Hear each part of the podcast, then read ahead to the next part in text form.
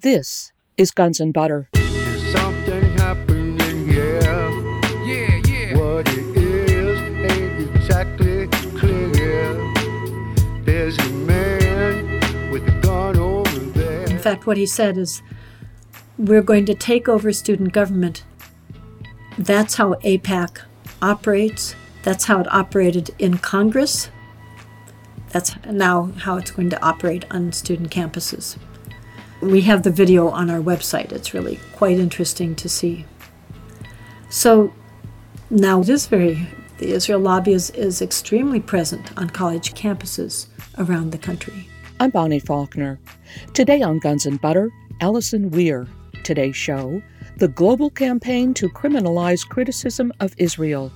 Alison Weir is a journalist, author, and public speaker. She is the author of Against Our Better Judgment The Hidden History of How the U.S. Was Used to Create Israel.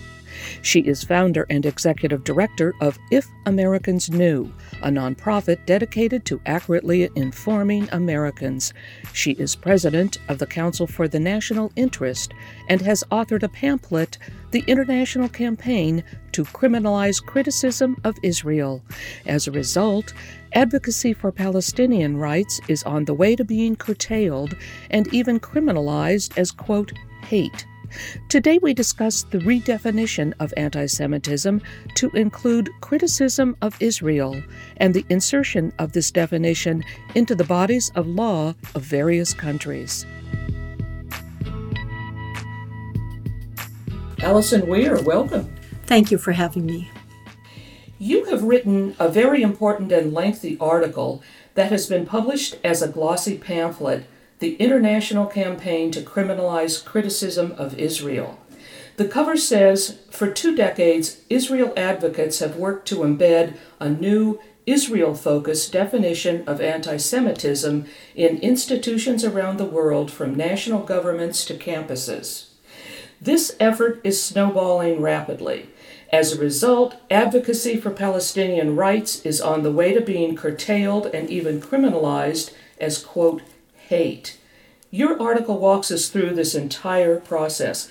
To begin, what is the traditional definition of anti Semitism? The traditional definition is very simple. We all know what it means. You can look it up in Webster's. On Google, it specifically says that anti Semitism is, quote, hostility to or prejudice against Jews. That's it. How did the long used definition of anti Semitism begin to change around the turn of the 21st century? That is, around the year 2000. And where did these new definitions originate? The new definitions, interestingly, originated with an Israeli official named Natan Sharansky. He was the minister for diaspora affairs and chair of the Jewish Agency for Israel. He founded in 2003 what was called the Global Forum Against Anti Semitism, and he said at that time, quote, The State of Israel has decided to take the gloves off and implement a coordinated counteroffensive against anti Semitism, unquote. But then in 2004, he laid out what was meant by anti Semitism. It was called, and this is very famous, it was called the 3D test of anti Semitism. It, it is this formulation that now is being used in creating this new definition of anti Semitism that is Israeli centric. Well, I was about to ask you what the 2003 Global Forum on Anti Semitism, what its objective was. Its objective was for the state of Israel to implement a coordinated counteroffensive. Coordinated is a very, very accurate word for what happened against what it called anti Semitism. But what it was calling anti Semitism was criticism of Israel, as we see a, a, year later with what happened. Well, what is Sharansky's 3D test of anti Semitism? I believe that he has a, a three part definition. That's right. And it's these three Ds that are often referred to, in fact. Uh, what they stand for are demonize, delegitimize, and double standard. What was meant by those is that if you, quote, demonize Israel, that's anti Semitism. By demonize, that would be giving negative facts about Israel. For example, the fact that the number of children that Israeli forces have killed, uh, the torture that is practiced by the Israeli military and, and judicial system, the fact that Israel has imprisoned many, many Palestinian children. Uh, really, almost anything negative about Israel, that, factual, would be considered demonizing it. So, therefore, under the definition would be anti Semitism. The next word, delegitimize. That would be if a Palestinian whose family had been ethnically cleansed by Israel said, You didn't have the right to push out my family and to create a Jewish only state. That would be called delegitimizing it. Groups putting on events commemorating what's called the Nakba, the catastrophe, in which the 1948 expulsion of the Palestinian population is commemorated and uh, grieved for, perhaps, that would be delegitimizing. Um, an article that was in the Christian Science Monitor about what Israel's so called right to exist means for Palestinians. It's as though Native Americans said, well, people had the right to oppress them, or as though Jews in, in, during World War II said, well, the Nazis have the right to push us out. Anything of that sort would be called delegitimization, and under this definition would supposedly be anti Semitism, even though neither of these said anything, had anything to do with saying Jewish or Jewish individuals, only talked about Israel. The third, the third component is double standard. If someone uh, discusses Israeli human rights violations and violations of international law, and didn't at the same time name everybody else, supposedly that's a double standard. And yet, of course, we do that all the time. Somebody's focusing on a specific issue and they talk about that issue. So, again, it's a very questionable contention, but this is what's being used to consider statements and people supposedly anti Semitic for certain criticisms of Israel are now being labeled anti Semitic, anti Semitism, under this new formulation created by Sharansky in 2004. So, this is the uh, three part 3D definition of the new anti Semitism, and it includes the demonization of Israel, criticism of Israel being a double standard, and delegitimization. And then delegitimization also includes uh, somebody's criticism of Israel's right to exist as currently constituted as a Jewish state. That's correct. That's correct. We don't talk about any other state having a so-called right to exist. That that uh, phrase is never used for any other state.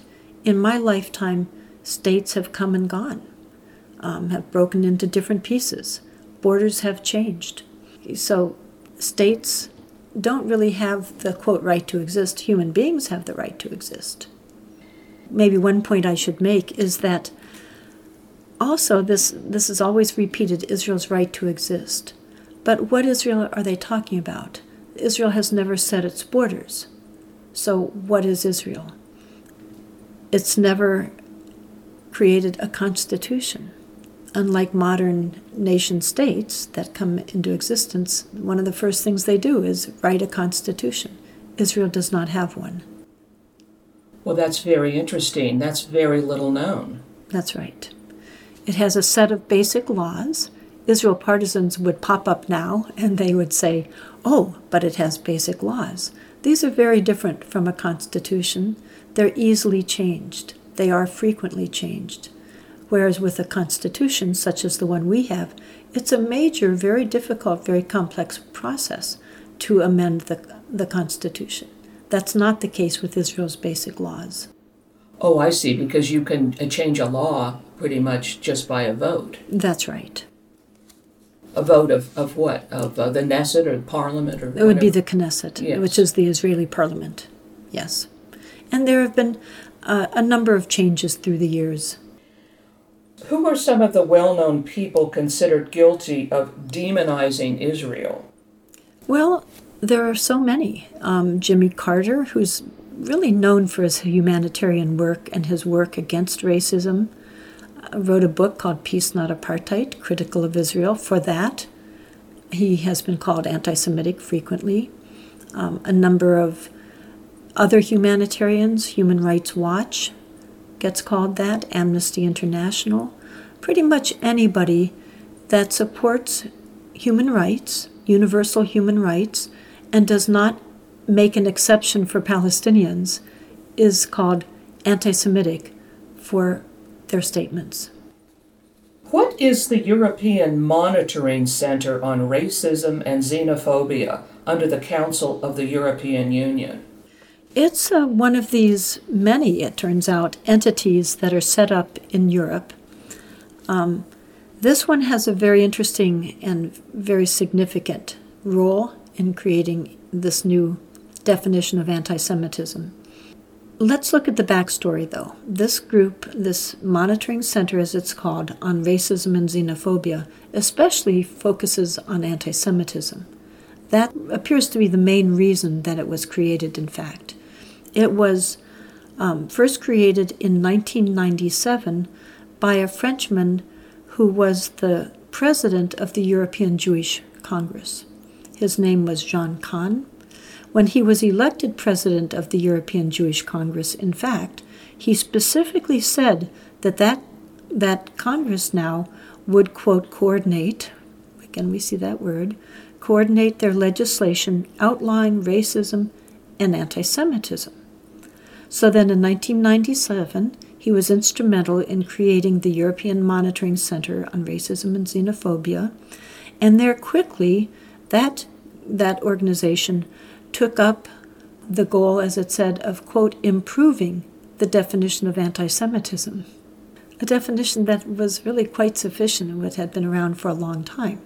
So, by improving it, what that turned out to mean was adopting the Sharansky 3D definition, the Israeli centric definition of anti Semitism. So, anti Semitism would no longer be what it actually is hostility or prejudice or bias against Jewish people, it would be criticisms of Israel. So, this group, now the Monitoring Center, created what was called the working definition of anti Semitism. And half of it now had to do with Israel. And this uh, adoption by the European Monitoring Center on Racism and Xenophobia adopting this new improved definition of anti Semitism. This was in 1997? No, that's when that was created, but they actually adopted this new definition in 2005. Has the working definition of anti Semitism been made official in other countries and agencies? Yes, it has, in, in a number of them. Probably the most significant, certainly for Americans, is that through a process, again, we see these things being achieved step by step. By, by a process, it has been adopted by the State Department. Originally, it was on the State Department website. It linked to the EUMC, the Monitoring Center's working definition of anti Semitism. Now, a few years ago, the Monitoring Center actually went out of business, and a successor organization dropped that definition. The State Department website still has the definition, it just no longer links to the monitoring center. And there's a backstory to how that was adopted, when, and why that I'd be glad to go into. I'm speaking with journalist, author, and activist Alison Weir. Today's show The Global Campaign to Criminalize Criticism of Israel. I'm Bonnie Faulkner.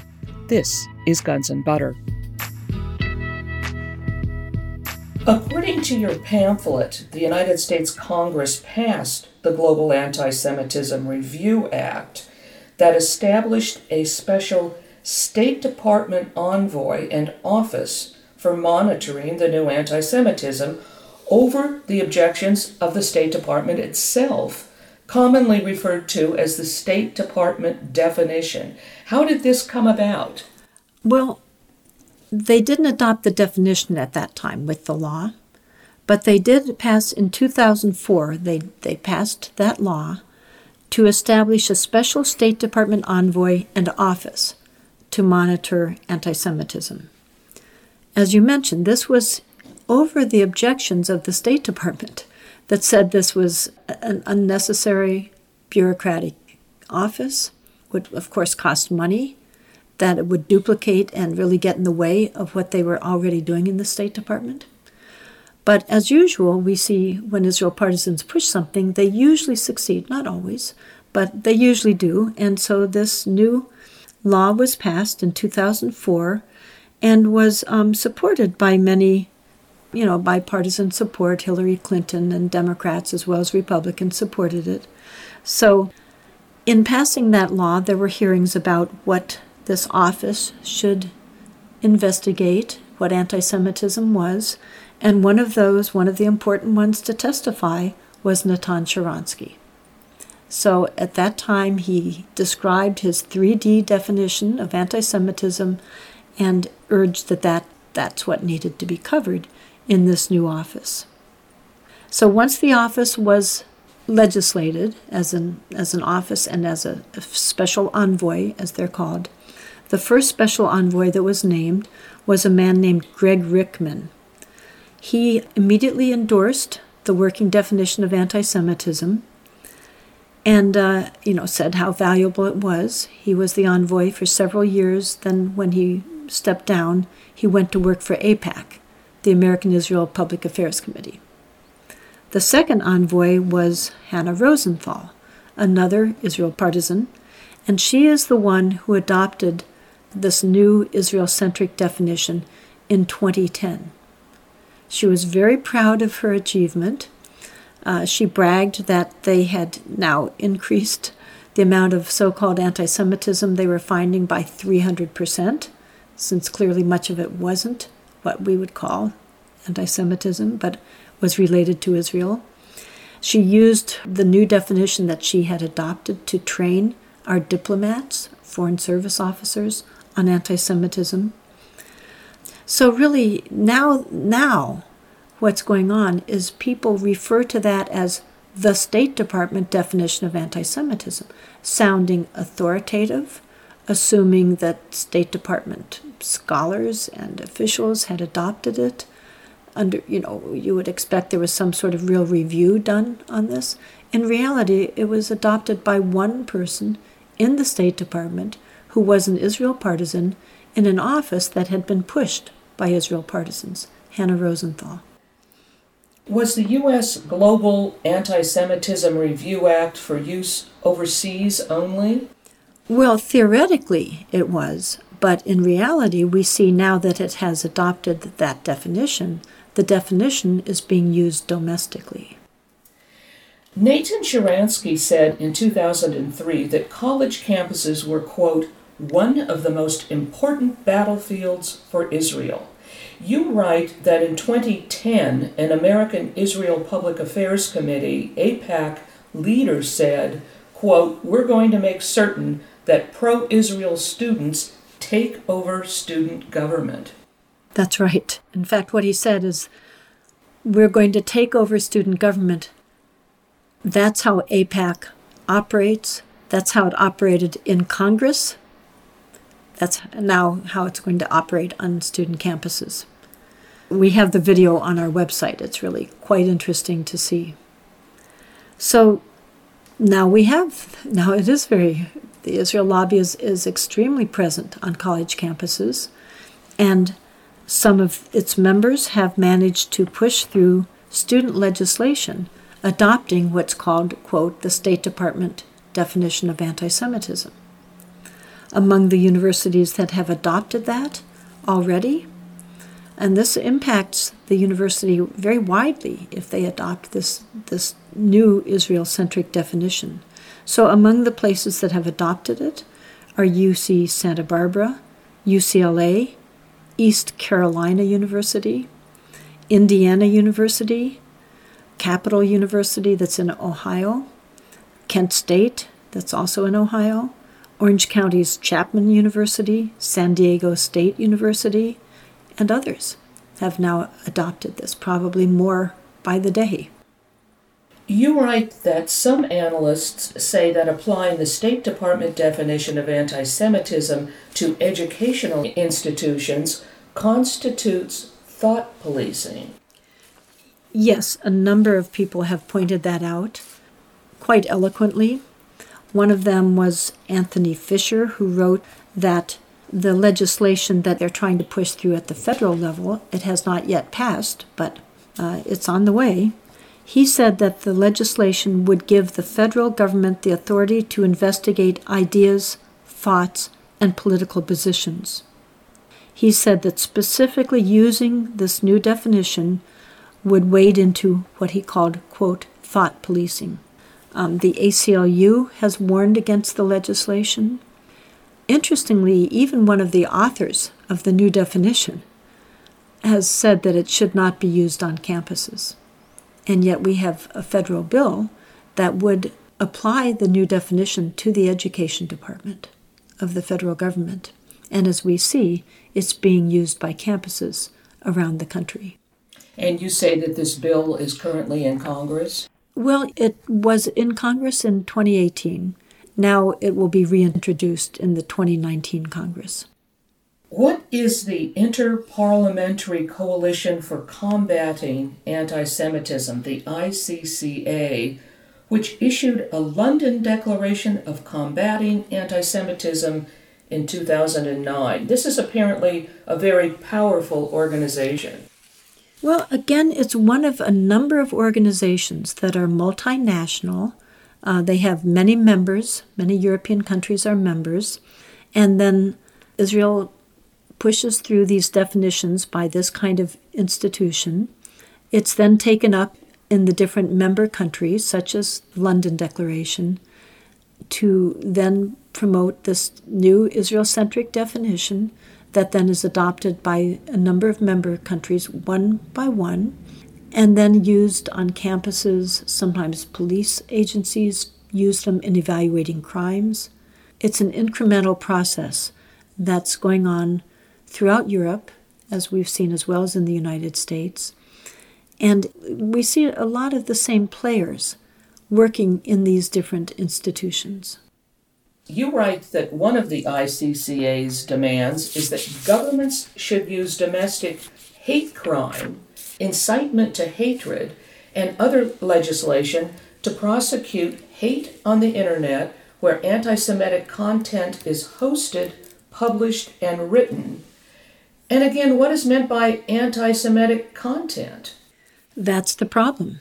Once again, someone putting on an event about maybe the latest Israeli invasion of Gaza would be most likely considered anti Semitic under this definition. Someone bringing a speaker, a Palestinian speaker, or a member of one of the Israeli human rights organizations documenting Israeli violence and oppression would suddenly be called anti Semitic, and that would therefore be hate speech and would be a problem for the, the individual. So, again, it's, it's astounding to see how many such institutions they are and how one by one they have been pushed to take up this new definition that focuses on Israel. And one of the things that happened is in 2015, the European Commission created a special position to coordinate work on combating anti Semitism and appointed an individual who would do that. And that individual then proceeded to promote the 3D, the Israeli centric definition of anti Semitism. So that's what would be investigated as so called anti Semitism, would be criticisms of Israel, actions to do with Palestinian human rights. You write that the Israel centric definition of anti Semitism has been formally adopted by the UK, Austria, the European Parliament, and Romania, and that Austria has gone so far as to use the new definition to train judges and prosecutors. How severe is the attack on free speech and free thought in Europe? It's becoming very significant. As some of us are aware, a number of issues relating to Israel have become increasingly criminalized in Europe. For example, scholars that are studying the Nazi Holocaust. We see the criminalization of those trying to find out the facts on that, that find out facts that Israel doesn't like. So that same kind of evolution, I think, is occurring on what's being called anti Semitism. So, people making statements about Israel, fully factual statements, documented statements, I think it's getting closer and closer to the time when they will be imprisoned for doing that. It's not happening yet, but I believe that's the trajectory. I, it certainly appears that that's where this is leading and could eventually arrive. You mean the criminalization of historical research? Is that what you mean? No, at this point, I'm talking about the criminalization of discussing ongoing actions in the Palestinian territories, in Gaza and the West Bank and within Israel itself, as well as the history of Israel, too, and that would certainly be part of it. But just describing, discussing, working on the treatment of Palestinians with this new definition being embedded throughout institutions in Europe and the United States, and then taken up by law enforcement agencies to evaluate crimes we're getting closer and closer to the time that that could be considered activism on behalf of Palestinian human rights could be considered a crime that would be punishable. Right now in the US, we've seen the international boycott of Israel, BDS, Boycott, Divestment, and Sanctions movement, a nonviolent movement to try to pressure Israel to end its human rights violations of Palestinians. There are a number of laws in state legislatures and at the federal level that are trying to criminalize that type of boycott action. At one point, the federal legislation would have had it punishable by 20 years in prison. I believe it was a million dollars. That particular part, I think, has maybe been watered down for now, but we're seeing potential criminalization and incarceration of people doing things that many people feel when they know the full facts are principled, really morally required activities. Well, when I was in the state of Texas recently, a lawyer friend of mine told me that the state of Texas had just passed legislation not allowing anyone who was involved in the BDS movement from doing business with the state of Texas. That's right. That's what's going on. I think uh, I think 26 state legislatures, largely under the radar, have been passing laws that criminalize and, and prohibit certain types of boycotting. Boycotts are recognized as one of our constitutionally protected rights under the Fourth Amendment. Boycotts are used by various groups across the political spectrum when they feel that something is wrong then individuals and groups decide to boycott a company or a country or you know someone it's one of the things that americans do it's part of our freedom part of our political process part of our tradition and yet they are trying to legislate that away well now that was uh, part of the movement against apartheid south africa wasn't it exactly i'm speaking with journalist author and activist alison weir today's show The Global Campaign to Criminalize Criticism of Israel. I'm Bonnie Faulkner. This is Guns and Butter. What is the Israel Britain Alliance, the IBA, that began asking candidates for parliament to sign a pledge? And do you know what the pledge is? Well, it was a pledge that they would support the new definition. Um, a number of groups objected to it, arguing that the definition, quote, deliberately equates criticism of Israel with hatred of Jews, which of course is nonsense. Many people critical of Israel are Jewish. Many Israelis, it's a minority, but it's a very significant minority in Israel, are very critical of the government. Some of them are even really what would be called anti Zionist. They don't believe in the discriminatory nature of the Israeli system, And yet, this, this new pledge would require people to sign and agree to a definition that equates criticism of Israel with hating Jews, even though you know many people signing it would be Jewish. Um, a number of groups said that after its adoption, when this new definition was adopted, there was an increase in bannings and restrictions imposed on pro Palestinian activities, especially on campuses. That was a direct result of taking up the new definition. The OSCE, the Organization for Security and Cooperation in Europe, which represents all of Europe, Eurasia, the US, and Canada, was pushed to adopt the new definition of anti Semitism, but was blocked by one country, Russia. Is this still the case?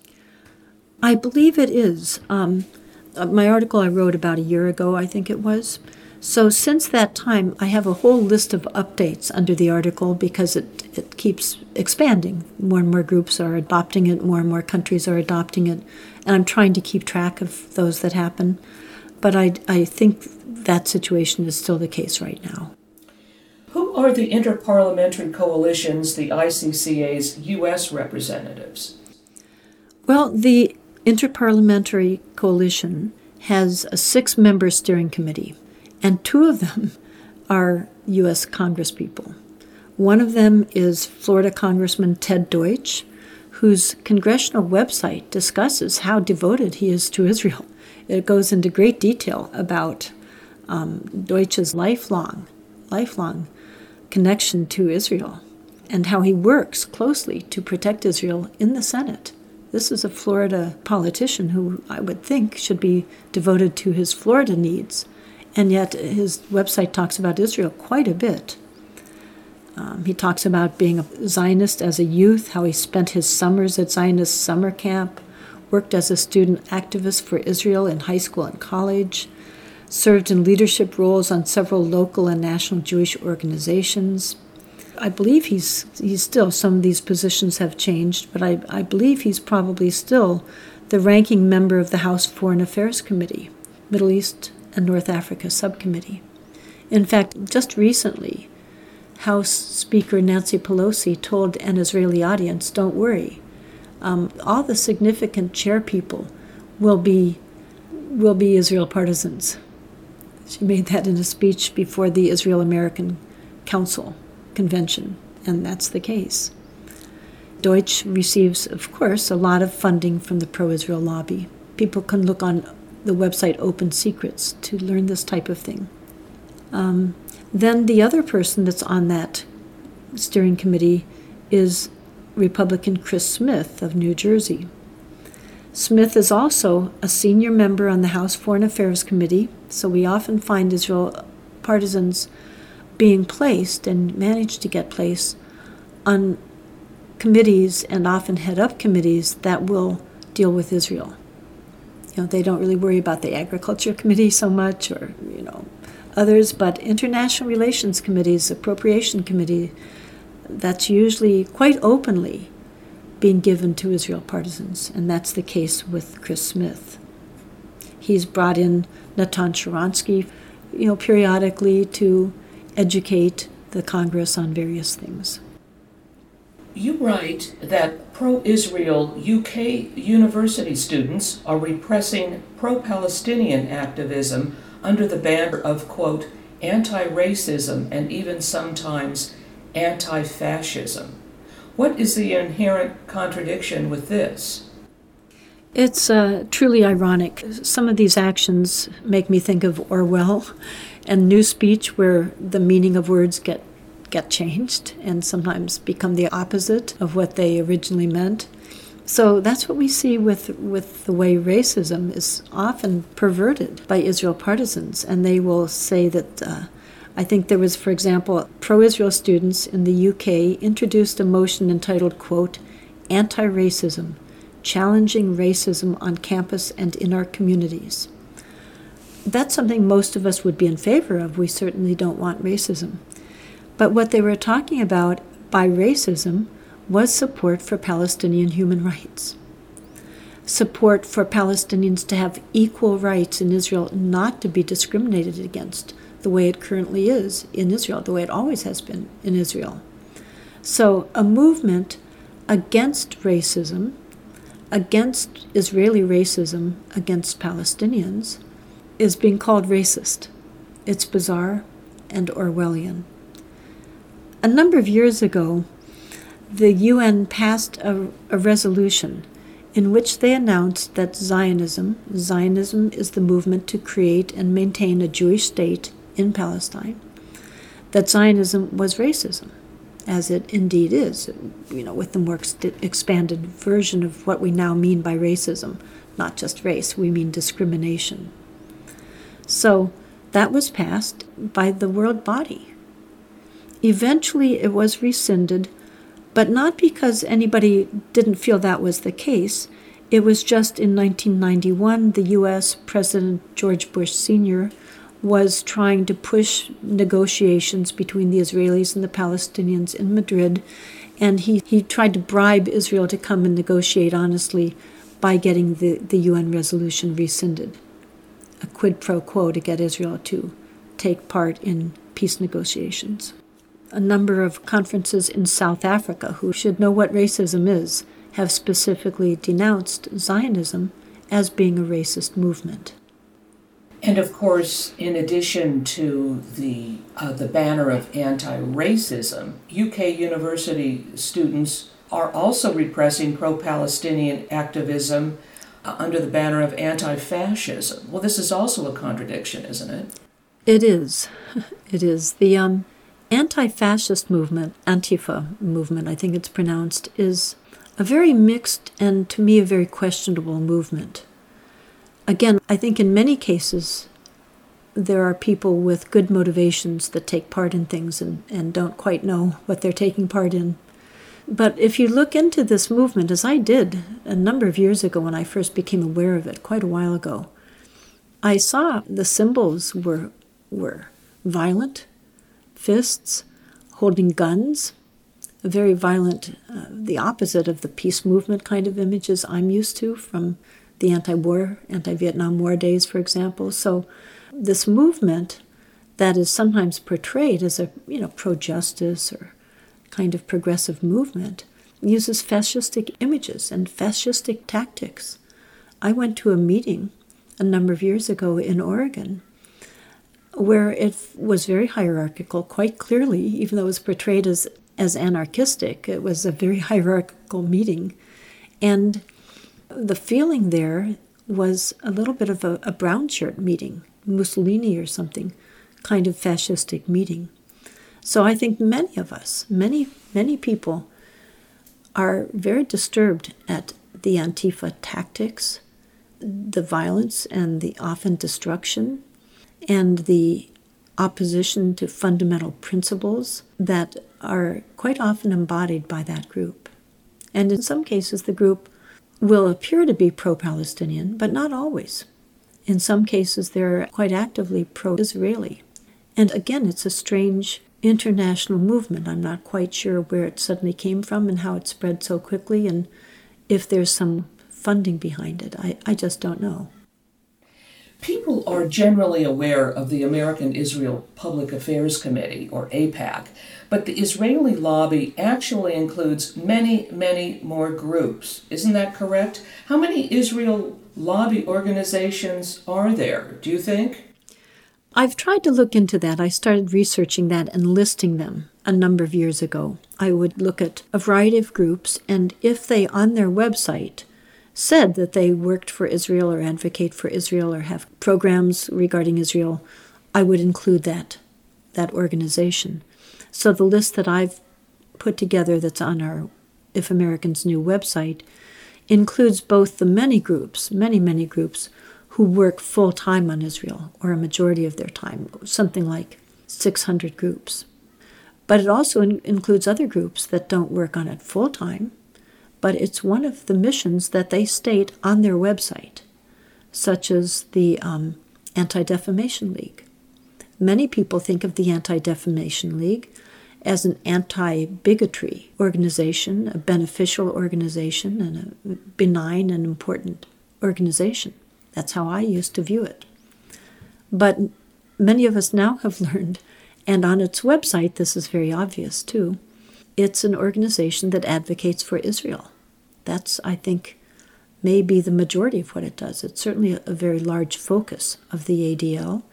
It defames people such as myself who believe in human rights for Palestinians and give factual information about, about Israel. It even, even has uh, a number of projects. You can find this on their website telling students how to block events about Palestine, uh, how to put out a, a strategy paper with an Israeli institution about how to counter the pro Palestine movement, how to counter BDS, different strategies to use, some of them a bit underhanded. So there are hundreds and hundreds and hundreds of organizations in the United States that are operating to advocate for Israel. They're embedded in every state in the Union, in many cities and towns, and on almost every campus. This wasn't investigative reporting, it's all right out there in the open, but again, many of us just don't notice it, and it's very rarely talked about. Uh, the minute somebody talks about it, they are shut down. There's a, a a decent chance they'll lose their office if they're a government official. If they're another person, they, there's a good chance they'll lose, lose their job, possibly their livelihood. Nevertheless, many people are starting to speak out about it. I think it's something that we can and, and should do. I think that together, all of us of different faiths, um, ethnicities, races, political backgrounds, should always work for a just nation, fairness to all people, and against all types of oppression. So that movement is starting to grow. But it's, it's being opposed by a lobby that has billions of dollars at its command. Five of the billionaires that openly advocate for Israel and that donate to political candidates and various institutions on behalf of Israel have a combined net worth of $115 billion. These are just five individuals, pro Israel individuals in the United States. It's pretty significant.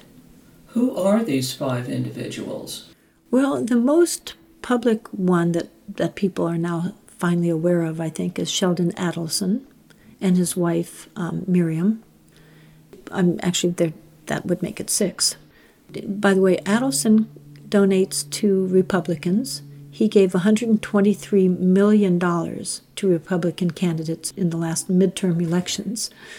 That wasn't even a presidential election.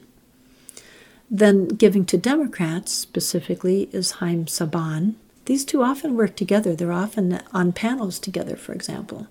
So he's uh, another one of the billionaires pro Israel. They're very openly pro Israel. The donations are made on behalf of Israel. Then there is uh, Paul Singer, another man named Norman Braman, um, Larry Ellison, the founder of Oracle, I believe is the fifth one, the main five. And there are others, but those five alone. Again, it's easy to determine this. You, you know, their net worth is publicly available, and it $115 billion.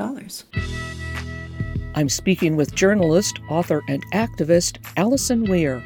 Today's show The Global Campaign to Criminalize Criticism of Israel. I'm Bonnie Faulkner. This is Guns and Butter. What role has the Anti Defamation League, the ADL, played in supporting the new working definition of anti Semitism? Well, the ADL itself considers criticisms of Israel anti Semitism. All of these groups will have a disclaimer oh, it's okay to criticize Israel, just some of it steps over the line.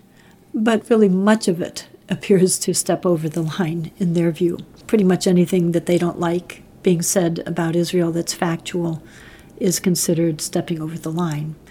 The ADL also props up the support for Israel in this country by its constant reports claiming that there's a rise in anti Semitism. It's really unclear to me that these are, are accurate claims.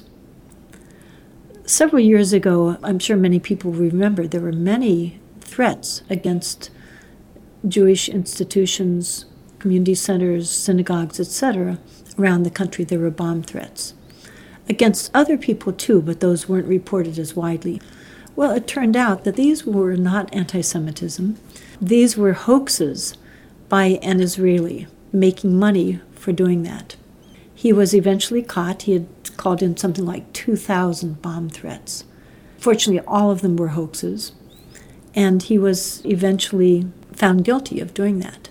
Nevertheless, the ADL continued to include those 2,000 hoaxes as, quote, anti Semitism. A number of groups really objected to this, but the ADL continued it all the same.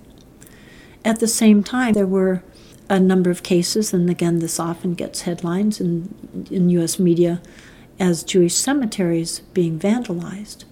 Well, again, I found that in many of those cases, it came out later it, it wasn't anti Semitism. It was, in some cases, neglect. The headstones had fallen over through neglect. In one case, it was somebody else blaming somebody for it because of a dispute with his girlfriend. So there, there's a, a real question about that too. But even once that comes out, most people don't know about it, and it's still continued one of these supposedly many anti Semitic incidents. Uh, some years ago, I asked the ADL for the, their spreadsheet of all the anti Semitic incidents around the country so I could really see what are these incidents that we're hearing about. And they won't provide it to people. So we don't know how many of these are hoaxes, how many of them later turn out to have been like one student on a college campus who was Jewish was it turned out she was the one scrawling swastikas on her door, I think to get sympathy or something. So in a number of cases these these are not real incidents. So I wanted to see what exactly the incidents were that they were counting. Also how many of the things they were counting as anti Semitism were really had to do with Palestinian rights and Israeli violence, but they don't turn it over. Plus, one individual told me on the phone from the ADL, he said, Well, this isn't really a scientific study. We're just getting a feel for how people are. And yet we see the media every day. Just about every day, there's a report about, quote, rising anti Semitism in the United States when you look at the reports themselves, even within what they give to the public, it often turns out that violent incidents have gone down. That's something that's really tangible, and those have gone down. They often also blame the anti Semitism. They say the largest cohort of anti Semitism is among African Americans. This is what's being claimed by the ADL. So I think the ADL, again, some people cite the ADL as though it's a public institution with accountability. It's not. It's a private institution and it has no accountability. Well, with regard to the new definition of anti Semitism, the three part definition demonization of Israel, criticism of Israel as a double standard, and the delegitimization of Israel, uh, does this new working definition of anti Semitism leave any room at all for any legitimate criticism of Israel. This 3D definition pretty much seems to cover pretty much everything. It really does. It largely does. It's fraudulent to to claim that no, it's okay to it's okay to criticize Israel, but only certain things are not okay. That's just not how it works. You write that quote Haaretz published an article that described Israel's month long imprisonment of a 12 year old Palestinian boy, one of over 200 Palestinian children, taken by Israeli forces in a little over three months. The boy, accused of throwing stones against Israeli soldiers, would have been released from incarceration earlier, except that his impoverished family didn't have enough money to pay the fine. Amira Hass reported that the boy's father said that his son, quote, wasn't how he used to be before he was arrested. He used to joke, the father said, and he stopped doing that. He talked a lot, and now he is silent. This was heartbreaking to read about. It is. There are so many heartbreaking stories every day. They're just heartbreaking stories of what's being done to children, to their parents, throughout Gaza and the West Bank, sometimes within Israel itself. Some of this, fortunately, I guess for those of us who feel we, we need to know the truth, because we give Israel, American taxpayers, through our politicians, give Israel over $10 million per day. This is a, a massive amount of money. We've given more to Israel than any other country on earth. The amount is about to go up to $38 billion over the next 10 years. This is the largest military aid program in U.S. history, and yet the media haven't even talked about it. It works out to about $23,000 per Jewish Israeli family of four. So we need to know how our money is being used and whether we want it to continue to go to Israel in the massive amounts that it's going. And a number of Israeli journalists write every week about another very sad story. The two that do that most frequently are Amira Hass, the journalist you just mentioned, and Gideon Levy, who writes excellent, very powerful reports. So, Amira Hass, in the report that you just mentioned, had based some of her numbers on UNICEF. UNICEF had issued a report four years ago that Israel was, quote, extensively and systematically abusing detained Palestinian children and youth. She wrote that the stories of physical violence and naked body searches remain almost identical. This has been going on for decades. The first person I'm aware of to document Israeli torture was an American journalist named Grace Halsell, a wonderful, wonderful journalist and writer, and she reported it in the late 1970s. Very grotesque cases of Israeli torture of Palestinians. Another person reported it in the U.S. in Foreign Service Journal. She documented the Israeli torture of American citizens in Israel. Jerry Bird wrote this article in Foreign Service Journal. And yet, this information is repeatedly buried, and most people don't even know about it. Can you bring us up to date with the new anti Semitism? Is there anything going on in Congress presently that we should know about? Yes, a bill I believe was just passed that now upgraded the anti Semitism office and envoy to an even higher rank. This was just passed with a bipartisan vote, so that now the anti Semitism envoy, this is a position, a specific rank in the State Department, it's a high rank, but now it's going to be even higher. It's going to be a special ambassador. And that means that all presidents have to name a special anti Semitism ambassador within 90 days of taking office. This was done because the Trump administration, interestingly, had not named a special envoy yet. The State Department, I, I believe, once again found it unnecessary. The administration was cutting back, as we know, a number of programs, and they didn't name an envoy.